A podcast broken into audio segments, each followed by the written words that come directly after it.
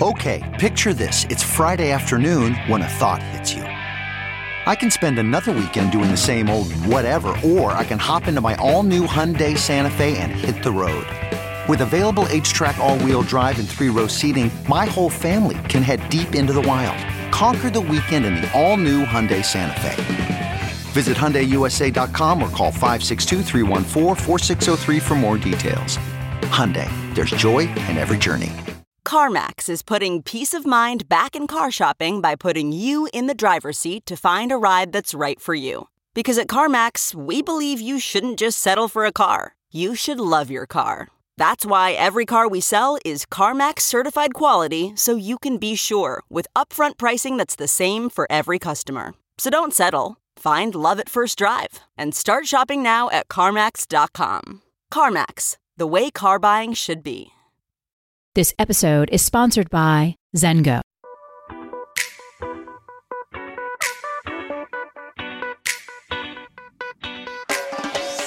This is the Hash Podcast. Stay informed with the latest on Bitcoin, ETH, the metaverse, Web3, and more with stories that matter to the crypto world all on the hash for your ears. You're listening to the Coindesk Podcast Network.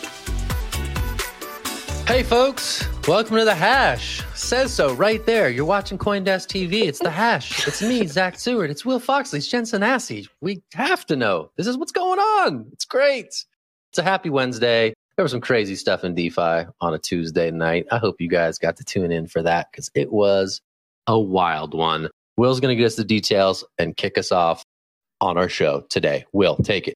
This brought me back to DeFi summer 2020. Another hack, another day, late night, right? $100 million was drained from Mango Markets, which is one of the largest marketplaces or exchanges on top of Solana.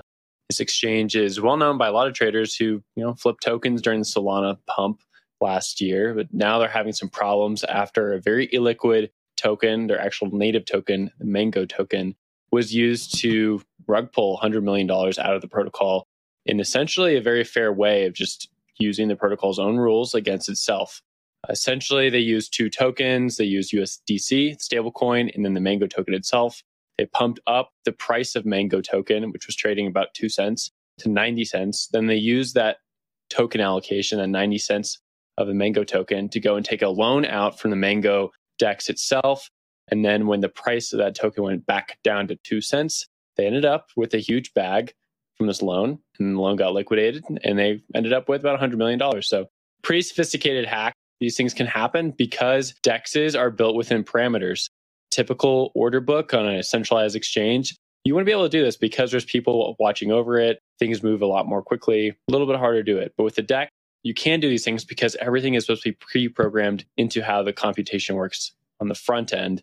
And if you really know how to use these things correctly, you can get around them and end up with a nice windfall. As of right now, we have some more information. It seems that there's some sort of like bug bounty thing going on, but maybe it's not a bug bounty. There's a DAO involved.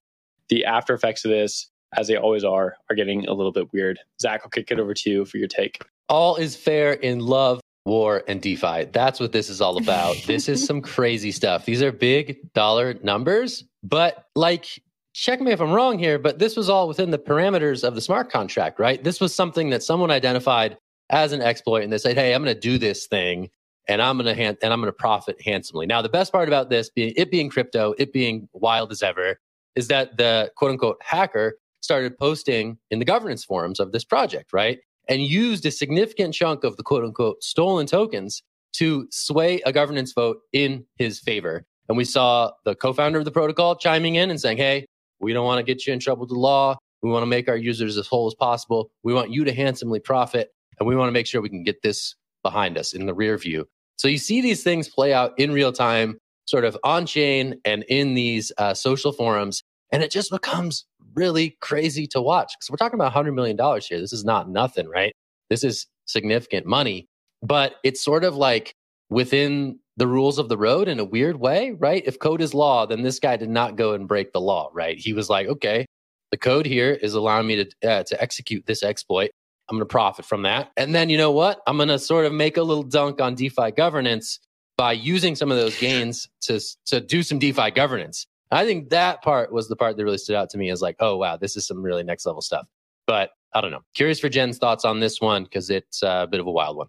Zach, my thoughts were exactly the same as yours. I was laughing to myself as I read that this hacker, we don't know if he's a white hat hacker, gray hat hacker, or black hat hacker, went and created a proposal that said, I will give the money back if you don't report me to the authorities. And then voted a resounding yes. I think you're exactly right that this highlights an issue that we've been talking about in the DAO space for a really, really long time. We talk about this decentralized governance. Everyone has a word. There's a level playing field. And this hack really highlights that it's not always a level playing field. If you have a lot of money, a lot of tokens, you can be the one who has the say at the end of the day. And I think it's really funny that this hacker was able to highlight that, but we'll pass back to you.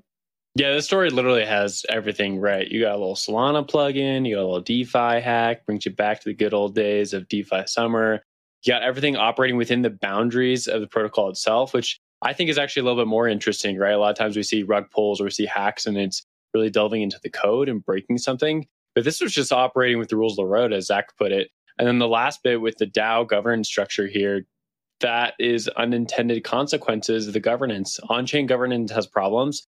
A lot of L1s have figured that out over the years. Shout out to Polkadot back in 2017. Like these things are well known, but we just keep relearning them uh, as we go up the chain and up the stack into DeFi circles. We'll see what happens with this one. I mean, I think they'll they'll get a little bit of money. They'll basically be a white hack at the end of the day. For Mango markets, the question is, can they recover from this? Right? We've seen in Ethereum markets that there has been some teams that have recovered from these things and some teams that have not. Harvest Finance is one that comes to mind. They're one of the largest hacks for DeFi Summer back in 2020, and they got hacked successfully over and over and over again till now it's just a meme and nobody's really using the project. On the other hand, some projects come back from these hacks and they can come back from uh, whatever happens when they lose money because they just they figure out a way, they have some resolve, and they get through it, and everyone forgets about it hopefully that's what happens. Mango Market seems to be a very good team. Seems to be an unfortunate happening.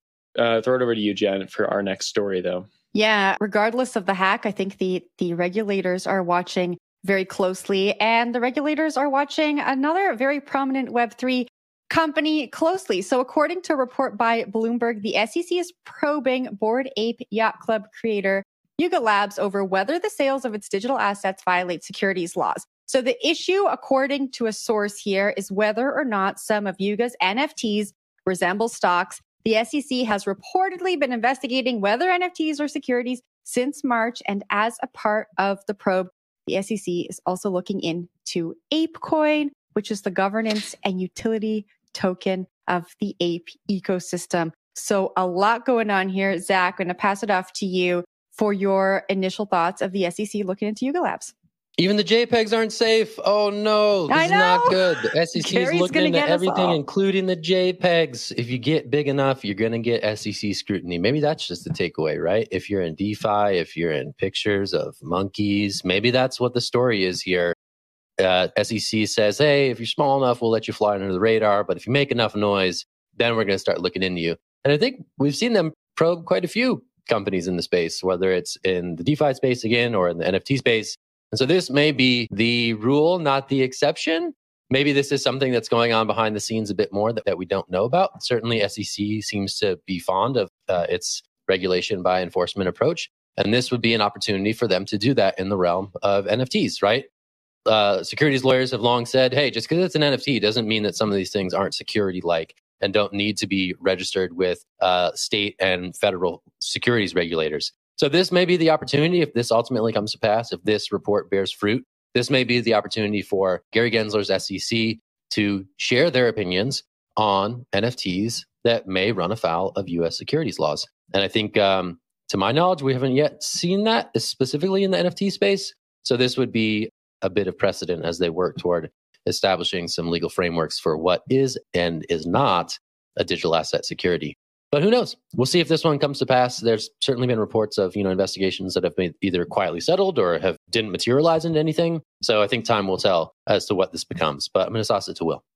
Yeah, I mean, to your point about this happening in the past, Coinbase also there was a probe with them, I think, last summer. So we don't really know where these things are going to go.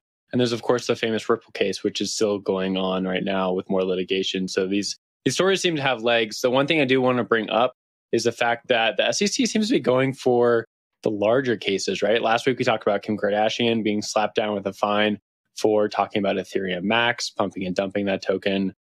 They really seem to like to go for the headlines. I think they're just overwhelmed by the breadth and depth of the crypto markets, how many tokens are out there, how many people are working on these things. It's so hard to track everyone down. I mean, there are literally thousands upon thousands of token pairs on Uniswap, and anyone can launch an ERC20 token and get a market up and going. How can the SEC enforce against all these little players? Well, I think they just go for the top. They go after the big ones like Kim Kardashian, they go after Yuga Labs here, which is well known, and they'll go after others like Ripple or Coinbase. Uh, they're going for the headline grabbers, and then they're going to allow that to set the precedent. That seems to be the tactic the SEC is going for.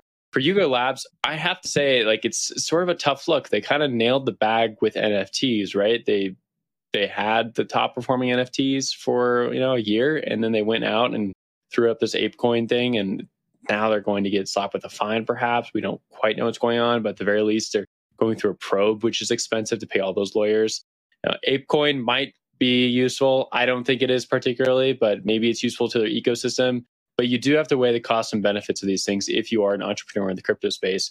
Is it worth your time to launch a token only to get later investigated by the SEC? Or would you rather just not launch a token and continue to allow your project to live on with its own economics? Jen, I'll throw it over to you, get your take. Yeah, I think it's really interesting that we're talking about the story now. And in the past few weeks, we've been talking about the MiCA drafts. And I want to point to the text in one of the final drafts. It's that the issuance of crypto assets as non fungible tokens in a large series or collection should be considered as an indicator of their fungibility. And so for people who don't know about the MiCA draft, this is a legal draft that was developed in the EU to start looking at how to regulate NFTs and crypto. And when that came out, you know, we speculated on the show that maybe other regulators are going to to look to this draft to look at where they should start probing and, and looking at next. And I think that we might see some regulation in the US and North America that follows the draft. So we'll just have to wait and see. But I kind of agree with that text. If there's 10,000 of something in a collection, is each one of those really non fungible? I don't know. It's the first time I've agreed with a regulator on this show. It also gets wow. to, you know, are these governance tokens? Or are these just free money, mm-hmm. right? Are these tokens by which we can make meaningful, uh, you know, democratic uh, action happen within a community of people who are gathered online? Or are they just some way to juice money into the pockets of the project's founders? And I think obviously that's still a bit of an open question. And we see it being used in some governance contexts where it's closer to the tool to exercise your vote. And in others, the governance token, the, the governance part of that moniker is a bit misused, right? It's just another token that trades and can be used to make money. So I think that is something that is still going to have to be reckoned with, despite us calling it a governance token. Doesn't mean it necessarily functions like that for many of these projects. So interesting stuff. Definitely one to watch. If Yuga gets slapped down by the SEC, that'd be crazy. Zengo Crypto Wallet is an on chain crypto wallet with no private key vulnerability, leveraging advanced cryptography called MPC, which, until now, has only been available to multi billion dollar institutions.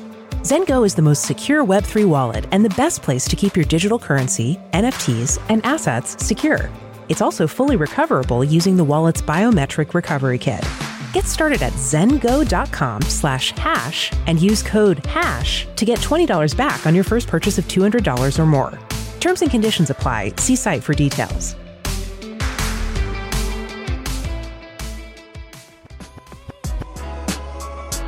Welcome to Coindesk's Women Who Web3 podcast, your weekly podcast celebrating women supporting women, investing in women, and bridging the gender gap in wealth through Web3. Each week, we'll be learning from powerful women sharing their insights on topics like creating belonging and inclusivity in the digital spaces, the metaverse, building prosperous Web3 projects, investing in cryptocurrencies, and building wealth. And we have how to's from founders and builders who have been there and done that, healing sessions to give you the power to overcome imposter syndrome, and everything you need to level up in your crypto journey. At the end of each podcast, stick around for some Zen with a relaxing meditation to center you after absorbing all the stories and the knowledge. I'm your host, Cams, and I'm on a mission to empower women across the globe to unlock the unlimited potential and earning power inside themselves through Web3. Whether you're just crypto curious or a crypto connoisseur, this podcast is for you. Let's get it. All right, let's touch on some other stuff. Let's go to fintech. Let's go to Betterment. Let's go to Robo Advisor Betterment. They're doing cryptocurrency trading stuff, but with a catch. Only 5%. If I'm a Betterment user, I can't put more than 5% of my portfolio into cryptocurrency. What's up with that? I guess it's uh, a risky asset class, that's for sure, as we hear on the hash regularly. But that said, sort of represents the training wheels approach to how a fintech firm is approaching the cryptocurrency markets. I'm going to toss this one straight to Jen for her initial thoughts on the Betterment news. I love the trading wheels approach. And I don't know, maybe Will, you're going to go in a totally different direction. I think that if people are using the platform and, and they're not sure where to start and how to kind of diversify their investments, this is a great approach. I've said this on the show. People who aren't used to investing and are maybe making an investment or dabbling in crypto for the first time require a lot of information and education. And I think sometimes we take that for granted. And so I think having guardrails and offering up this information that starts to get people thinking about how to diversify the risk, how to look at, at crypto as something that is very much a volatile asset is really smart. And if you want to invest more than 5% of your portfolio in crypto, there are other ways to do it. So I think that this is, this is really cool. And this is something that I've at least been calling for in the industry for a really long time. And so I am a fan. Will, what do you think? Yeah, no, I'm with you. Don't try to steal a thunder here. I, I like your take on this. I think this is really important for people agree. to. No, I am agreeing with you. I think that it is good that you have these little options to go for, right? We don't need to jump right into the deep end and go into mango markets and get wrecked, right? There's got to be a middle ground here. And that's where a lot of the money is, right? Like last year, we had so many headlines about institutions working with NYDIG or institutions working with Coinbase. And why? Well, you want to get some sort of plug in for Bitcoin into your traditional account.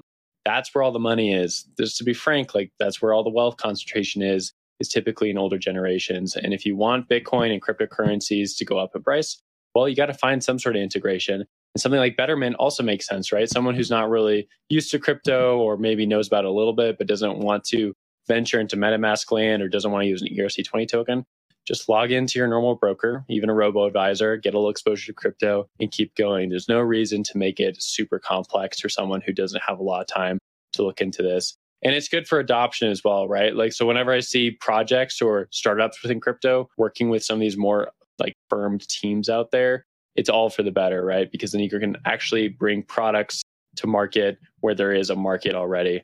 A lot of times we're trying to build all these markets. We're trying to build Mango markets. We're trying to build Uniswap, and these things already exist. We don't necessarily need to do that. Zach, I'll give it to you as we wrap up. All right, all right. Yeah, optionality is good and having people with different levels of comfort, that's fine. But why can't we just ape into all the coins? Where's the freedom? I thought this was America. we can't just go all in on Shiba, or on my coin. betterment. What the F? That's all I'm saying. Nah, for real though. Optionality is cool and definitely helping people get into the space in ways that are comfortable to them is also cool. This one to me is sort of of that like path to boring that Adam Levine was talking about earlier this week, right? Mm. Where every fintech app will have some version of crypto trading in a way that suits them, right? And it'll just be like one of the boring menu options in your brokerage account or in your robo advisor or in your whatever, whatever. And this to me is another indicator of getting toward that boring state. But hey, that's cool. It's cool to see. All right, that's it for the show today. We're the hash. I'm Zach. That's Will. That's Jen. We're glad you're here. Thanks for watching us today. Check us out on the podcast network if you really want to listen to this one again or check out some past episodes. That's it, folks. We'll talk to you tomorrow. Have a great day. And yeah, go get them. See you. You've been listening to The Hash on the Coindesk Podcast Network. We would like to hear from you. So if you have any questions or comments, please reach out to us at podcasts at coindesk.com, subject line The Hash, or leave us a review on your favorite podcast player. Thanks for listening.